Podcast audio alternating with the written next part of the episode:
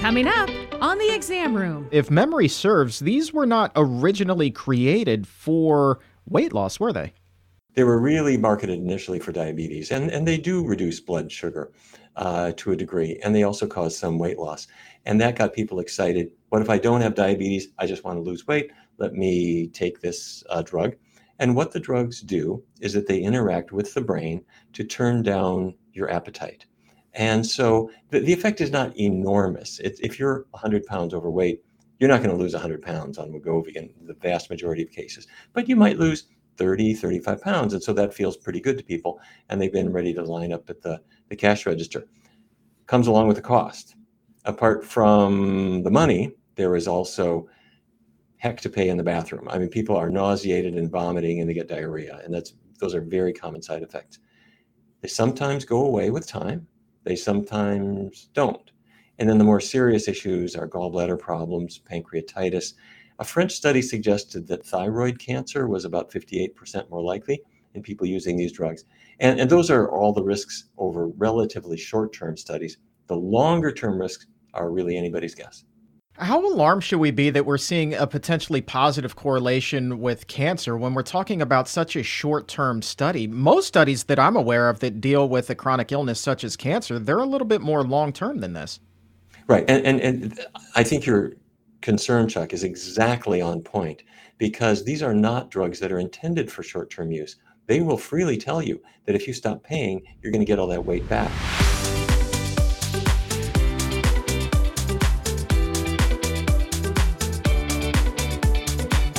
Welcome to the Exam Room Podcast, brought to you by the Physicians Committee. Hi, I am the weight loss champion, Chuck Carroll. Thank you so very much for raising your health IQ with us coast to coast in the U.S. and in more than 150 countries. Hi to everyone listening in Downey, California, Syracuse, New York, and Krakow, Poland. Wherever you are, we appreciate you helping to make the world a healthier place. This is episode 54 of season 6, number 450 overall. New projections show the weight loss drug market will be worth an eye popping $60 billion within the next decade. And already, a lot of people who are battling the bulge are paying thousands of dollars every single month just to shed those unwanted pounds. However, a much less expensive and more effective treatment without any side effects is also available right now. So, on tap today, we are going to be talking about Wegovy and Ozempic, those pricey monthly injections that have been seeing a massive surge in popularity. As a matter of fact, the demand for these drugs is so great that manufacturers they're struggling just to keep up with that demand. But for many patients, these so called miracle drugs come at a steep cost that is not just limited to their wallet. They're also paying the price of unwanted side effects. So, what is that right decision, and what are the alternatives when it feels like these shots could be their final shot at losing weight? We're going to get into that. Also, today we are opening up the doctor's mailbag and answering questions from exam roomies who joined us live. As a reminder, we do this live every Wednesday, noon Eastern, 9 a.m. Pacific on YouTube and on Facebook. And I also hope that you can join us live in New York City on July 12th as well. It's your friend Rip Esselstyn. Come get Plant Strong with me on July 12th in New York City. I'll be helping to celebrate an incredible 14 million downloads of the Exam Room podcast with the weight loss champion, Chuck Carroll. My doctor friends, Neal Barnard and Robert Ostfeld, will also be there to make a toast to the most heart healthy night of your life. Lower blood pressure, lower cholesterol, lower the risk of heart disease or even reversing it. Plus, foods and tips that will help get you to chart a new course to a healthier future. But to get there, you have to be there in New York City, the Big Apple. Don't wait, get your tickets today, and I'll see you on July 12th. Congratulations, Chuck, and now let's all get Plant Strong together. pcrm.org slash events, or just click that link in the episode notes right now to get your tickets and join us live and in person. All right, it is time to talk about weight loss drugs. Is the risk worth the reward? Dr. Neal Barnard and I, right now, talk about it on the exam room. I feel like it's been far too long, my friend. It has been too long, but it's great to see you, Chuck. Great to see you as well. Let's go ahead and dive right in. $60 billion industry for weight loss drugs. Business is truly booming. And I thought about you last night. This is when I shot you the email. I saw a report that these these weight loss drugs, they're they're just booming everywhere and as a matter of fact, there are 273 million videos about them alone on TikTok that have been viewed more than 1.2 billion, uh, viewed 1.2 billion times. 1.2 billion times just about weight loss drugs, which, if you think about it, Dr. Barnard, not exactly the sexiest topic, but fair to say that these things have kind of gone mainstream, haven't they? They've gone mainstream, and that's for a reason. It's because of commercial promotion. It's if you want to make a, a record sell, if you want to make a movie sell, you promote it like crazy. And Novo Nordisk, which is the manufacturer of Wegovy and Ozempic, is promoting them like crazy. They spend about $25 million on direct payments to physicians to have them talking about these drugs. They're lobbying Congress like crazy, and they are lobbying the press enormously. And there's a reason for that. We have 93 uh, million Americans who are in the obesity range regarding body weight. And if you were to get all of them theoretically on Wegovy, you know how much that would cost? That would cost about a trillion and a half dollars. Can you, you know, Novo Nordisk says you don't have to tell me we want to line up to stick our hand out and get a trillion and a half dollars a year. Now that, that's not going to happen. But what if you got one in ten obese people on Wegovy? That's 150 billion dollars you would get every single year. So the figure you gave, Chuck, I think is conservative. I think that they are aiming even higher. Mm. Well, let's uh, talk to me a little bit about how these drugs are supposed to work. Uh, give us the reminder there, because if memory serves, these were not originally created for weight loss, were they? They were really marketed initially for diabetes, and, and they do reduce blood sugar uh, to a degree, and they also cause some weight loss. And that got people excited. What if I don't have diabetes? I just want to lose weight. Let me take this uh, drug. And what the drugs do is that they interact with the brain to turn down your appetite. And so the, the effect is not enormous. It, if you're 100 pounds overweight, you're not going to lose 100 pounds on Wegovy in the vast majority of cases, but you might lose 30, 35 pounds. And so that feels pretty good to people.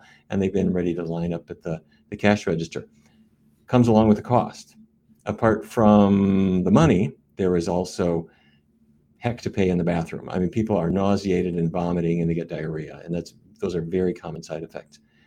They sometimes go away with time, they sometimes don't. And then the more serious issues are gallbladder problems, pancreatitis. A French study suggested that thyroid cancer was about 58% more likely in people using these drugs. And, and those are all the risks over relatively short term studies. The longer term risks are really anybody's guess.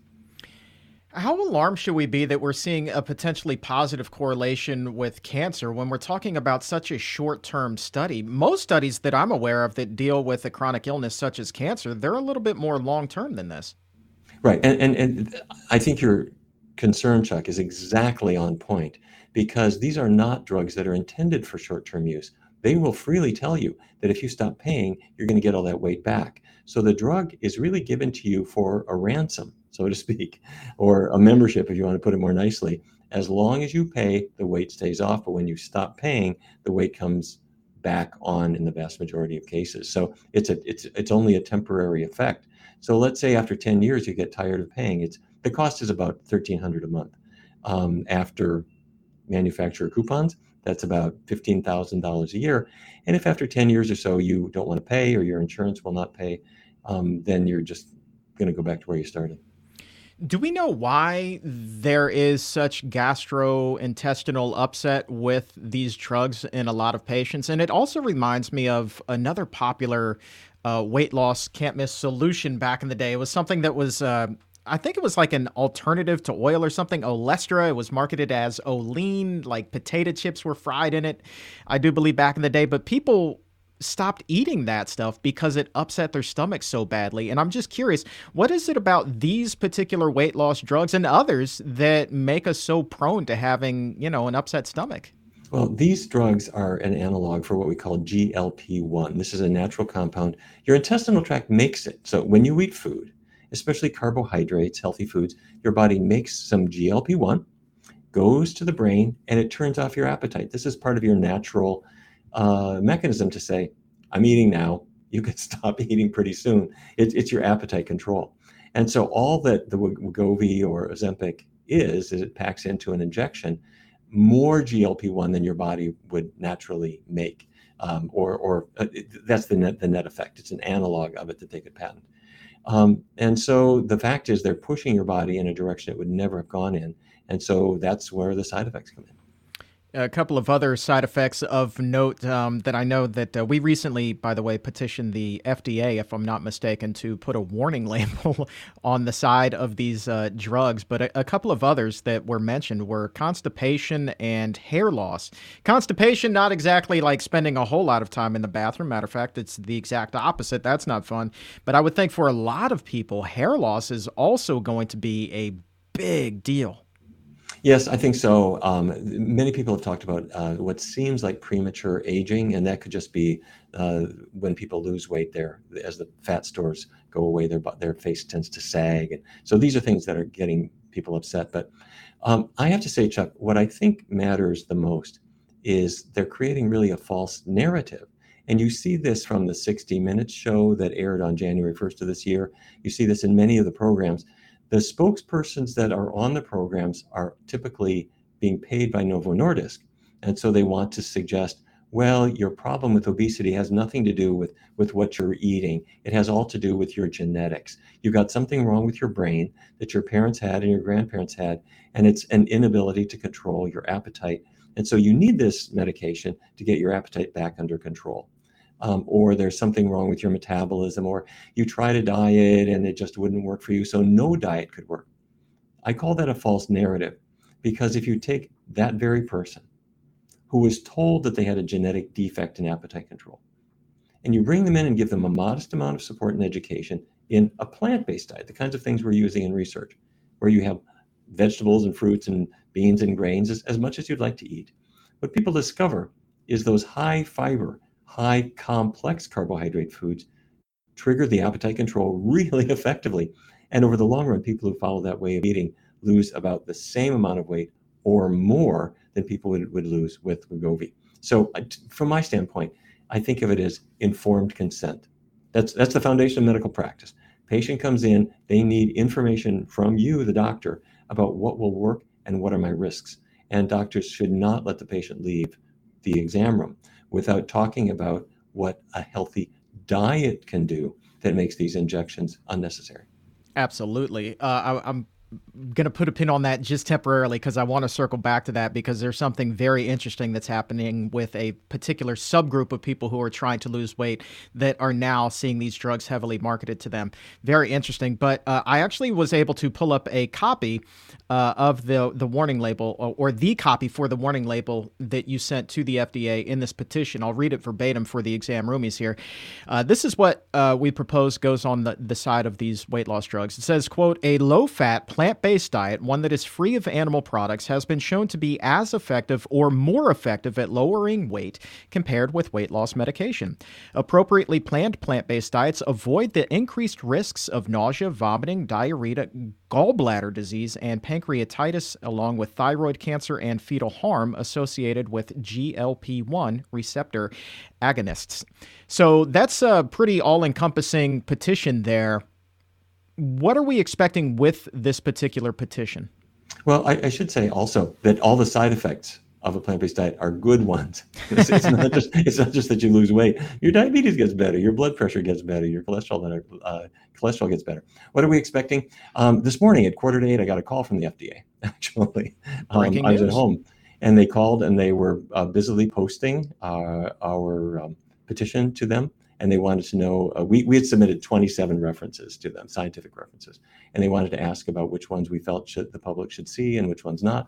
So uh, Mark Kennedy, our vice president for legal affairs, and I consulted, and we've we've been working with the FDA right now. So they are. This is on their desk today. That's amazing um, that they they responded already. Um, yeah. That's fantastic. I also want to underscore the fact that you said that there were 27 citations in this petition of irrefutable research. I would imagine that that carries a lot of weight when you're sending it to an organization such as the FDA. It does. It carries lots of weight. I mean, we are in this to win it, and we bring the science to them. That said, keep in mind they are under huge pressure. Mm. Novo Nordisk not only has a lot of um, clout with the FDA, as, as does every enormous uh, pharmaceutical manufacturer. But as I mentioned earlier, they pay into the campaign funds of members of Congress. Um, they pay, they max out on their campaign contributions, particularly for those who are going to be able to opine on whether Medicare should pay for Wegovy, for example. And so, in turn, those members of Congress are more than happy to call up the FDA and say, you don't want to be too unfriendly to these pharmaceutical manufacturers. And that is unfortunately why you see a lot of positive press and not too many people raising the red flag that we're raising. All right. Reminder if you have a question for Dr. Barnard, you can drop it in the comments or in the chat. We're going to open up the doctor's mailbag here in just a little bit. Uh, but, Dr. Barnard, a couple of times already, you have mentioned that a lot of these doctors and these experts that go out and they talk about these weight loss medications are actually being paid by the drug manufacturer. That happened to also be the case uh, for a study that crossed my desk that was of particular interest that showed that uh, there are now. Um, or there is, I should say, a push to market these drugs to uh, bariatric surgery patients who have regained a significant portion of their weight.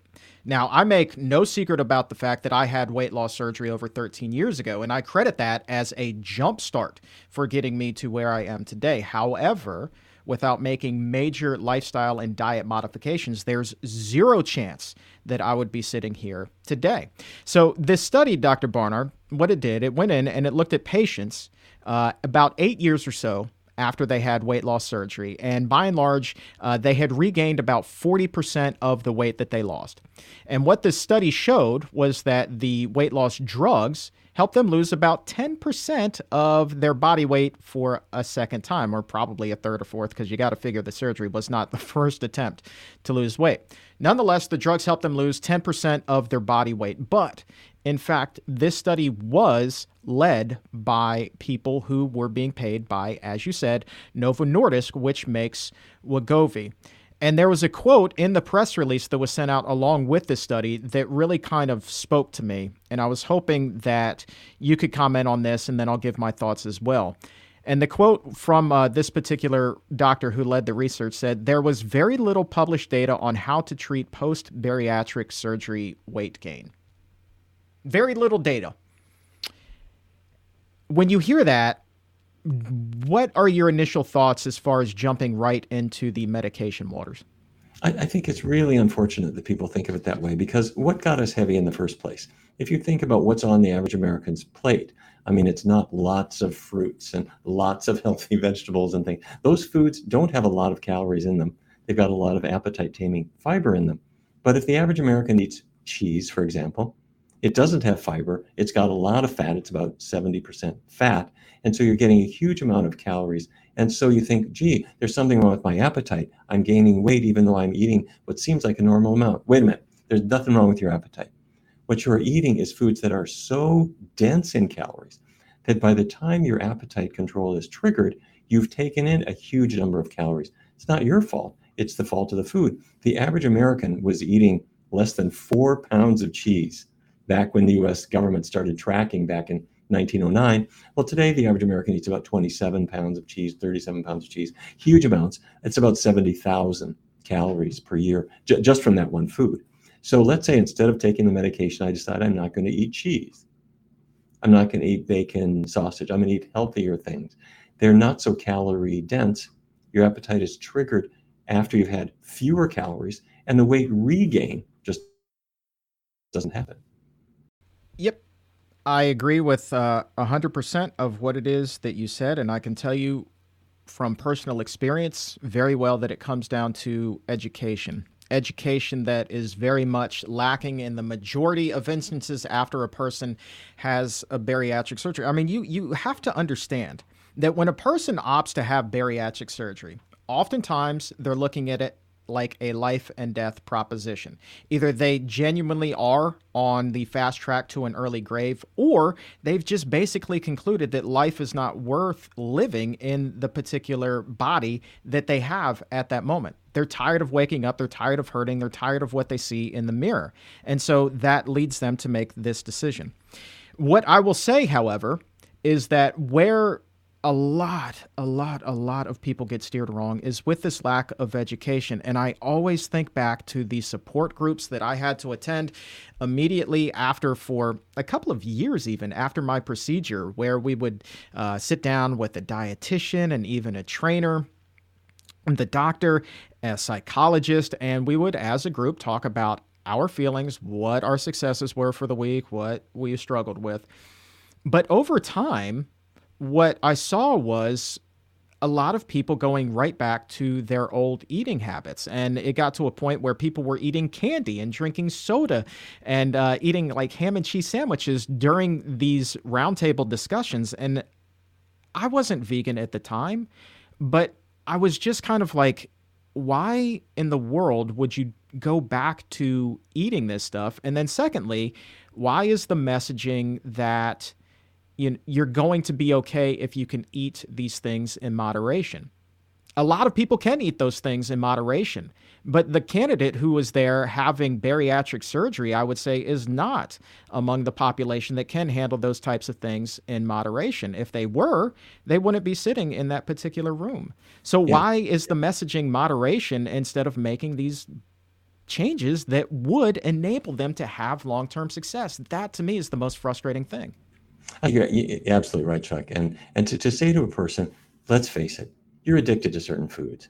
But to be on this diet that's going to help you to maintain the weight loss you've now achieved, you can have your addictive food, but only 30% as much as you really want, or 40% as much as you really want. That's like taking a person who's addicted to cigarettes, as all smokers are, and say, you can only have the first quarter of the cigarette, and then you've got to put it out. Um, addiction doesn't work that way. Once you're triggered that addictive behavior, um, you know the floodgates are open. And it, as hard as it is to have things in moderation um, and so forth, the, the, the thing that is really easy to do or easier to do is just get these foods out of your life you know you say this this food does not love me back. This is a love affair gone bad. Let me just get these foods out of my life. And that's meat and cheese and dairy products in general and really greasy oily foods. When those foods are gone and, and the forgetting process helps you to say you know that was my past. I'm eating healthier foods now. You discover that the foods you're eating now are, are not just healthier but they're they're tastier for you. They work with your biology so that your appetite control comes back to where mother nature wanted it to be well, let me ask you this. I think that this is kind of a fair question to ask is do you think that these drugs would work in conjunction with a plant-based diet just as a kickstart to get people really going down that healthier path a little bit quicker than they ordinarily would? I think some people use them for that reason. I think there are weight loss experts who use them for that reason. I'm not sure that that's justified, though, I have to say. Um, I, I, understand the idea, but the problem is that when you stop that artificial control that comes from the, the pharmaceutical, then you know, then the weight you're likely to see some weight gain at that point. So what, what I'd rather do is is teach you a healthy diet right now. Let you feel the power of that healthy diet right now, so that you, you don't have to deal with these pharmaceutical pharmaceutical complications or the risks that they entail. Absolutely, absolutely. And you know what? I can't wait to talk more about this with you and a whole panel of experts, um, including uh, Dr. Garth Davis uh, from Houston Methodist, a wonderful bariatric surgeon. Uh, he's going to be joining us at the International Conference on Nutrition and Medicine. We're all going to be sitting down and talking about weight loss drugs and bariatric surgery, both from the clinician and the patient perspective. Um, I, I, first of all, I'm humbled to be included in that. Um, but second of all, let's talk about this panel because I really think, you know, biasly, I will say this is kind of like the keynote of the entire conference for me. But let's talk about this panel. What are we What are we talking about specifically here? Yeah, well, well you actually you you said it, uh, Chuck. Um, one person that I should also highlight is, in addition to Garth Davis, who does surgery, he does uh, uh, bariatric surgery And we'll talk about the role of surgery and the role of diet changes, both to get people ready for the surgery and to keep them some afterwards, and the fact that sometimes it makes makes the surgery unnecessary. But we're also going to have Dr. Jamie Kane with us from New York, who uh, has he heads um, the uh, an obesity treatment program at one of the major medical centers in New York, and is going to talk about what is the role for drugs. Uh, and I think he will say that there is a role for them in certain circumstances. So we're going to bat that around. Dr. Hana Kahleova is going to come in and talk about the role of diet, not just in appetite control, but in actually triggering your body to release the very GLP 1 that these drugs are designed to stimulate. In other words, as I mentioned earlier, your body makes it. Um, can certain foods augment that effect in a natural way? And uh, spoiler alert, the answer is yeah. There are certain foods that do that. So Hana's going to show you how. Oh yeah, I love Dr. Kahleova. She is uh, literally one of the smartest people I know. Um, and I tell her that every time she comes on the show. She is uh, so steeped in that research and just lives and breathes it, as does everybody else on this panel. Here's the full rundown of it. Uh, in addition to you and myself, Dr. Jamie Kane is, uh, and Dr. Garth Davis, as you mentioned, Dr. Jim Loomis, our colleague over at uh, the Barnard Medical Center, Dr. Kahleova, Dr. Steve Loam, and Dr. Vanita Rahman. So we're really going to have a really slick, well thought out, thorough conversation. That's going to be Friday afternoon. Ironically, right after lunch. So I think that that's the perfect time. Right. I, I, think it is. Um, the uh, International Conference on Nutrition and Medicine is uh, uh August 10th through the 12th. I think it's going to be our best one yet. Um, obviously, people adore the conference food, but the uh, the intellectual aspects and the, the, the learning that people take away with it, uh, plus the personal connections they take away with them are, are just really available nowhere else. It's it's a top notch conference, really, really is. Uh, Washington D.C., as you said, Dr. Barnard, August 10th through 12th. Some other names who are going to be speaking at the conference because it is three days. It's not just that particular panel. Uh, Senator Cory Booker is actually going to be helping to kick everything off for us this year. I'm really looking forward to hearing him speak. And then we're going to close with Dr. Michael Greger, always a fan favorite. Dr. Dean Ornish, this is another presentation that I am just salivating to see. I cannot wait to see his research on Alzheimer's. Dr. Kristi Funk is going to be there. Dr. Andrew Freeman, he's going to be re- reviewing the entire year in nutrition research. I love it when he does that. He's done that here on the show. It is fascinating. Dr. Gemma Newman, uh, my co host for One Healthy World, she's going to be there, as will Brenda Davis, phenomenal dietitian. So great. Dr. David Katz, so many others. So you can join us right now, pcrm.org slash ICNM to secure your tickets today. pcrm.org slash ICNM. We're actually going to be recording episodes of the exam room while we're there as well. So really a great time. And it is kind of the highlight of the nutrition summer, wouldn't you say? It, it, yeah, it is. And it really all comes together, not just in the scientific sessions, but Friday night we, we get together and we have our special dinner.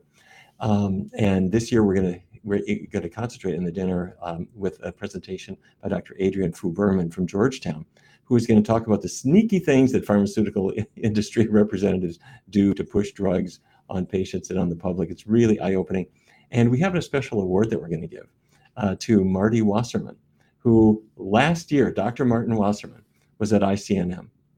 And Marty Wasserman uh, used to be the Secretary of Health for, for the state of Maryland and has been a good friend for a long time but he gained a little bit more weight than he wanted. But Marty is a real athlete. He has swum the Chesapeake Bay swim. It's 4.4 miles. He's done it 24 times. Well, last year he was 80 years old. He said, "I've got I got to do it a 25th time, but I want to do it in my wetsuit that I wore the very first time."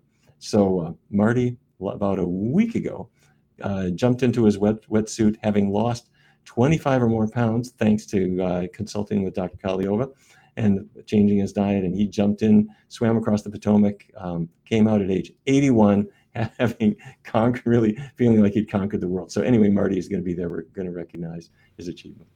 81, man. Yep. Yeah, and, and an incredible athlete. And he will credit, uh, frankly, he'll credit you, Chuck, uh, for all the information that you give and Dr. Kahleova and others because he, he embraced the dietary changes that you've been talking about all this time he used he used it to slim down. You have never seen a healthier looking person, and to get in the water and to I mean this is an athletic achievement, um, just really fantastic. Anyway, so that's just one part of of uh, ICNM. It's people get together. Yes, it's science, but it's also these personal connections, and and and uh, everybody's on their own trajectory, and and they learn a lot and take it home with them. And you know, I'd be remiss if I didn't also mention that the food is outstanding. the food, the, the food really is amazing. Um, it's going to be, yeah, it's, it's always great, but I think this year it's going to be really special because um, not only do we, do we work with the Grand Hyatt caterers on, on, on great food, but um, Dustin Harder, who you know very well, um, our culinary expert here, has been working with them to serve universal meals, uh, which are the coolest foods ever because they work for any kind of diet and New York Health and Hospitals. They are bringing their chef down here to show the foods that they are now serving as part of Eric Adams' new initiative. So the patient goes in the hospital and the dietitian says, Here's our featured food today. You know, it's plant based, it's vegan. And if the patient says, No, I don't think I want that, what else do you have? They'll offer an alternative, which is also vegan. And so eventually you could probably get a hunk of chicken out of them, but you got to work at it. The New York Health and Hospitals uh, system has healthy foods. They've really brought it forward like nobody else. They're going to be there. They're going to serve the exact foods that they provide. And so everyone can taste it and see how they can bring this back to Peoria to serve in their hospitals. All right. Uh, let's do an exam roomy roll call real quick. We haven't done one of those today. I want to say hi to Sonia, who's joining us from Arizona. Uh, Ante from Berlin, Germany. Very cool. Evelyn, so happy to be catching the show live, she says. Um, very cool. I also want to say hi to Greg, who's here as well. So thank you guys so very much for checking in around the world. And uh, let's go ahead and open up the doctor's mailbag and take some of these questions that you all have been sending in today. Um, we have a couple of people who are wondering. We've we've talked about about uh, Wegovy and Ozempic, but they're wondering if the side effects are the same for similar type of medications. Yeah, yeah. Uh, so far as we know, they are. These are all ones that deal with the GLP axis, was the way we would, we would put it. There are a number of different brands, uh, some made by Novo, Novo Nordisk, some made by competitors, but the risks, we believe, are pretty much the same so far as we know. And Lori at 1209 is wondering whether we know if these side effects are permanent or not. You know, all bets are off. Um, with most of the, um, the, the really severe nausea and vomiting, eventually is going to go away for most people. It doesn't go away for everybody, um, but for for many, they the GI tract does settle down and they do a little bit better. But then others probably get worse with time. If we're talking about the thyroid cancer risk that came up in a French study, one would only guess that the longer you're on it, the risk, the, the higher the risk. Same with pancreatitis. Same with gallbladder disease. We have a couple of people wondering when would these drugs necessarily be appropriate? Is it for their original intent, which uh, I believe was diabetes? Uh, you could make that case, but keep in mind what does a plant based diet do for diabetes? Uh, plant based diet gets the fat particles out of your muscle and liver cells that allows your natural insulin to work again. So if we make the same diet change, the need for medications goes way, way down. And uh, let's see. Shout out to Lori says that uh, been vegan 16 weeks. Blood pressure is down as well as nine pounds down. She says she's also sleeping better, and then threw in a bunch of emojis, including some heart and uh, or a heart and a bunch of fruit. So that's cool, Lori. Congratulations. 16 weeks. That's pretty big. What What do you think is a realistic expectation for somebody that goes this route after 16 weeks, which is about four months? What results could somebody expect to see here? Well, first of all, you're going to start seeing results way before that point. Um, people start seeing, uh, let's say a person has diabetes, they got extra weight, their blood pressure's up, and so forth, and they decide, all right, I'm going to try. I'll try this this diet. And this diet that I would suggest is only plants. Uh, throw out the animal products completely. So top your spaghetti with tomato sauce instead of ground beef sauce. Fine. Keep the oils really low too. What happens is your your blood sugar starts dropping on day one your blood pressure will drop a little more gradually and your cholesterol a little more gradually too. Your weight is going to start dropping on day one too, but take it slow. If you lose a pound a week, that's fine. That's 52 pounds a year. If you lose a half a pound per week, that's fine. It weight comes on gradually. Let it come off gradually. Keep in mind, you're not starving. You're not limiting your portion size. You're not counting carbohydrate grams. You're eating as much as you want, and the weight will come off on its own. All right, I'm going to say hi to another uh, over 60 star athlete here. Charles Stroner says, uh, Hi from Diamond Bar, California. Says, Keep up the great work, Dr. Barnard. I'm the guy who rode up Crystal Lake at 62 years old. 62 riding up a lake. I'm not too familiar with Crystal Lake, but it sounds like it's a pretty good feat. Sounds cool. Give me a call. I'll, I'll ride with you next time. I love it. Uh, here we go. Let's take a question um, from Ashley Madden. Kind of change topics here just a little bit. Ashley Madden was just on the show. She sent me a DM. Uh, she's got this new cookbook out called Plant Based Delicious. Just amazing, amazing food in there. Um, just as a total curveball here, Ashley's wondering whether there is a maximum amount of antioxidants that can be absorbed in a single meal. Do you know? That's an interesting one.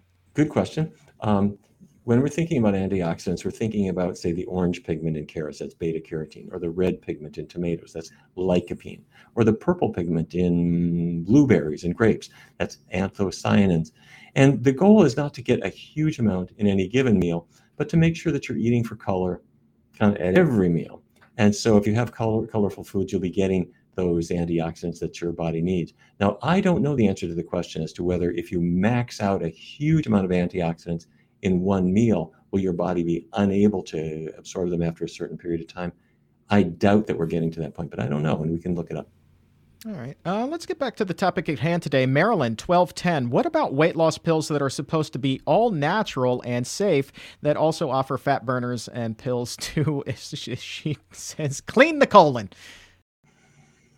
Okay, um, let let your body respond naturally to foods. There are certain foods that will ramp up your metabolism a little bit. There are certain foods that will actually help trap calories and help you get rid of them, and we can talk more about that. But the foods that do that naturally are high fiber foods and certain specific kinds of foods. I'll give you a couple of, of examples. Researchers at Tufts University, some couple of years ago, brought in individuals and they gave them either high fiber grains like brown rice or low fiber grains like white rice and what they showed is that not only is fiber filling, it triggers appetite control, that kind of thing. But more than that, the fiber, as it goes down your intestinal tract, traps calories, some little bits of fat or protein you haven't absorbed yet, and it carries them out so you flush them down the toilet. So, in other words, that th- those were calories you never had a chance to absorb.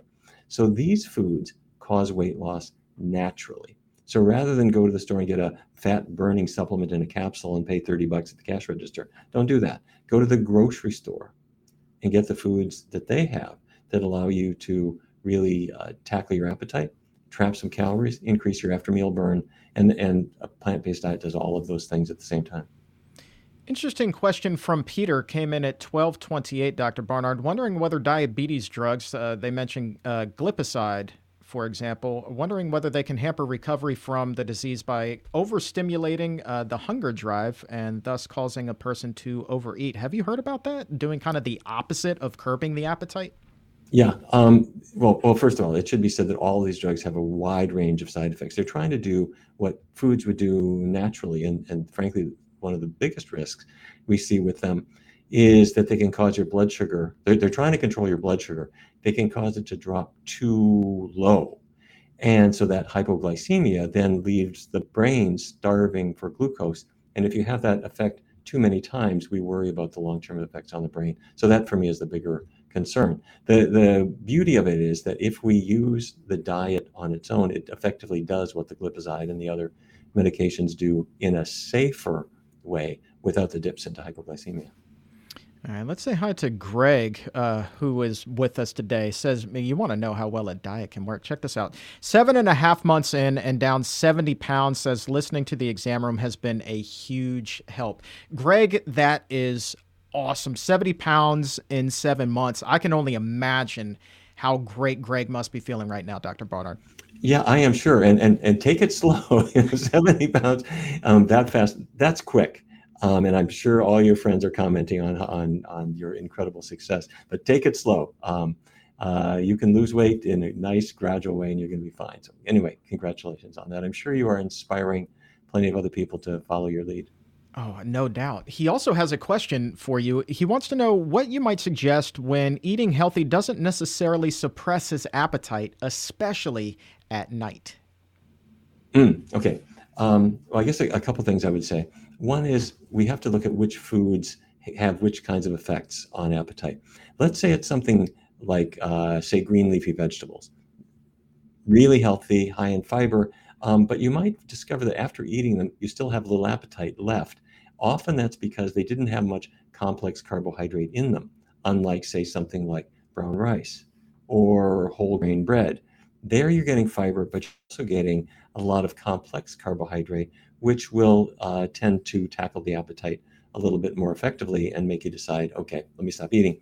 So uh, bring back into your diet, if you haven't already, grains, beans, those kinds of foods that bring that healthy complex carbs or, or starch that helps uh, calm the appetite. One other thing if you look at kids at the dinner table, or if you remember back when we were kids, you know, kids didn't sit at the dinner table for hours wanting more and more and more food. They got bored. And the reason is they had other things to do. They wanted to go and play. They wanted to do a game. They wanted to watch TV. They wanted to put on a play or play their guitar or whatever. Sometimes when we're older, food is sort of the only entertainment we have in our lives. Okay, note to self. If we're if we're if food is the only thing that gives us pleasure and we're focusing on it all the time, we need to read a good book. We need to dig into a documentary. We need to have a, a walk in the park with a friend. We need to fill our lives with other things that are nourishing in their own way. Man, I love that. Reading is almost a bit of a lost art. That's not exactly the topic of the show, but pick up a book, everybody. It, it, can change your life, man. There is no doubt. Let's grab two more uh, before we wrap things up today. Uh, RBM. All right, RBM is going through a bit of a rough spell here, Dr. Barnard. Hopefully, we can help get them back on track. Uh, question came in at 12:33. RBM says that they went vegan two years ago, but fell off of the wagon. Wondering what type of support group there might be to help get them back on track and stay accountable. So, if somebody slipped up, what might you recommend? Uh, thank you. You know, there are really three elements to adopting a diet or to staying on the diet. The first is some kind of medical evaluation. See where you are now. That doesn't take long, but it's good to know your current status. Secondly, a one time visit with a good dietitian, someone who's an expert in vegan diet, somebody who follows it herself or himself. They can sit down with you and say, let's really think about what our options might be for breakfast, lunch, and dinner. That can help you, even if it's just one visit, even if it's not covered by your insurance. Um, it's it's well worth it. And then the next step is kind of what you're asking about who can I hook up with for that long term support? Frankly, that's why the exam room is here. Because when you join into the exam room, you know that you're getting information, but you're also among friends. And so it, it's inspiring to do this. And any kind of plant based class that you can be part of on a regular basis, you'll see them uh, on our website at pcr, pcrm.org slash events. You'll see the classes that you can join. Many of them are free. And as long as you've got that weekly uh, support or whatever frequency it can be, you'll discover that you have a chance to get your questions answered, feel like you're part of something that's that's bigger than ourselves, and that often is all it takes to stay on track. Love that answer. Makes me feel good. And so does our final question of the day, which really just, I mean, it makes me laugh, to be honest with you. I'm not even sure how this is possible. It's a question from Liz. And Liz wrote in, I'm oh boy, hold on to your hats for this one. I get 70 to 80% of my calories from different types of beans and the rest of my calories from starch, fruits, and vegetables. My question is is more than 160 grams of fiber per day unhealthy? Liz says they are 119 pounds and about 5 feet 7 inches tall. Holy cow, 160 grams. Uh, I guess my question is, where are you putting it? Um, if if you if, if if you look up the numbers, a half cup of beans is a typical serving. That's about seven grams of fiber. So let's say a cup of beans, that's 14 grams. If you want to get to 160 grams of fiber per day, you would have to have a little over a half a gallon of beans a day. Um, pretty heroic, I guess is theoretically possible. okay, here are the numbers: a half a, half cup serving of beans, seven grams of fiber. Typical vegetable like broccoli or cauliflower, about four. A, a typical fruit like an apple or an orange, about three. Whole grain bread, maybe two grams a day. So that's going to give you fiber, and in a normal plant-based diet with no animal products at all, it'll add up to maybe 40 grams, uh, something like 45, 50. It depends on what, what you're choosing. 160 sounds like a lot, but I'm, I'm well, it's frankly beyond heroic. Um, don't aim for that. But here's our rule of thumb if you're eating plant foods as natural as possible, you don't need to count. You're going to get the fiber that you need, and it'll be healthy for you. Now, if you are new to beans, they're going to cause a little gassiness because your intestinal tract hasn't encountered them before. So start really small, just a little small serving, and over time you can build up and make sure they are well cooked. There are no al dente beans. Make sure they are really soft, and that'll make them more digestible. You know, you were talking about books just a minute ago, and I would think that eating 160 grams of fiber per day would be the perfect opportunity to get some reading done because at that point you would have to have a full blown library in the bathroom with all the time you're going to be spending there. That is just, that's a whopper of a number right there, my friend. 160. Oh, my goodness gracious. I don't, don't know if we're going to. I'm telling you, I don't. I don't. don't try that at home or anywhere else for that matter. Oh man, I don't know if we're going to be talking about that on July 12th when we do the show, the big show live in New York City. But I am fired up for this one, my friend. Let me tell you what. At the Museum of the City of New York, you're going to be there. I'm going to be there. We're going to be doing the big exam room live, and we've got a panel of guests that will knock your socks off. Rip Esselstyn from Plant Strong will be joining us. Dr. Robert Ostfeld, an exam room favorite phenomenal cardiologist. He's going to be in the house that night. And breaking news Dr. Michelle McMacken will also be on stage with us that night in New York on July 12th. Man, this is going to be the most heart healthy night ever, Dr. Barnard. It really is. I have to say, I can't wait. We I thought we had such a blast doing this in Los Angeles. And if anything, the New York one is even going to be bigger and better. So I can't wait. I think it's going to be so exciting.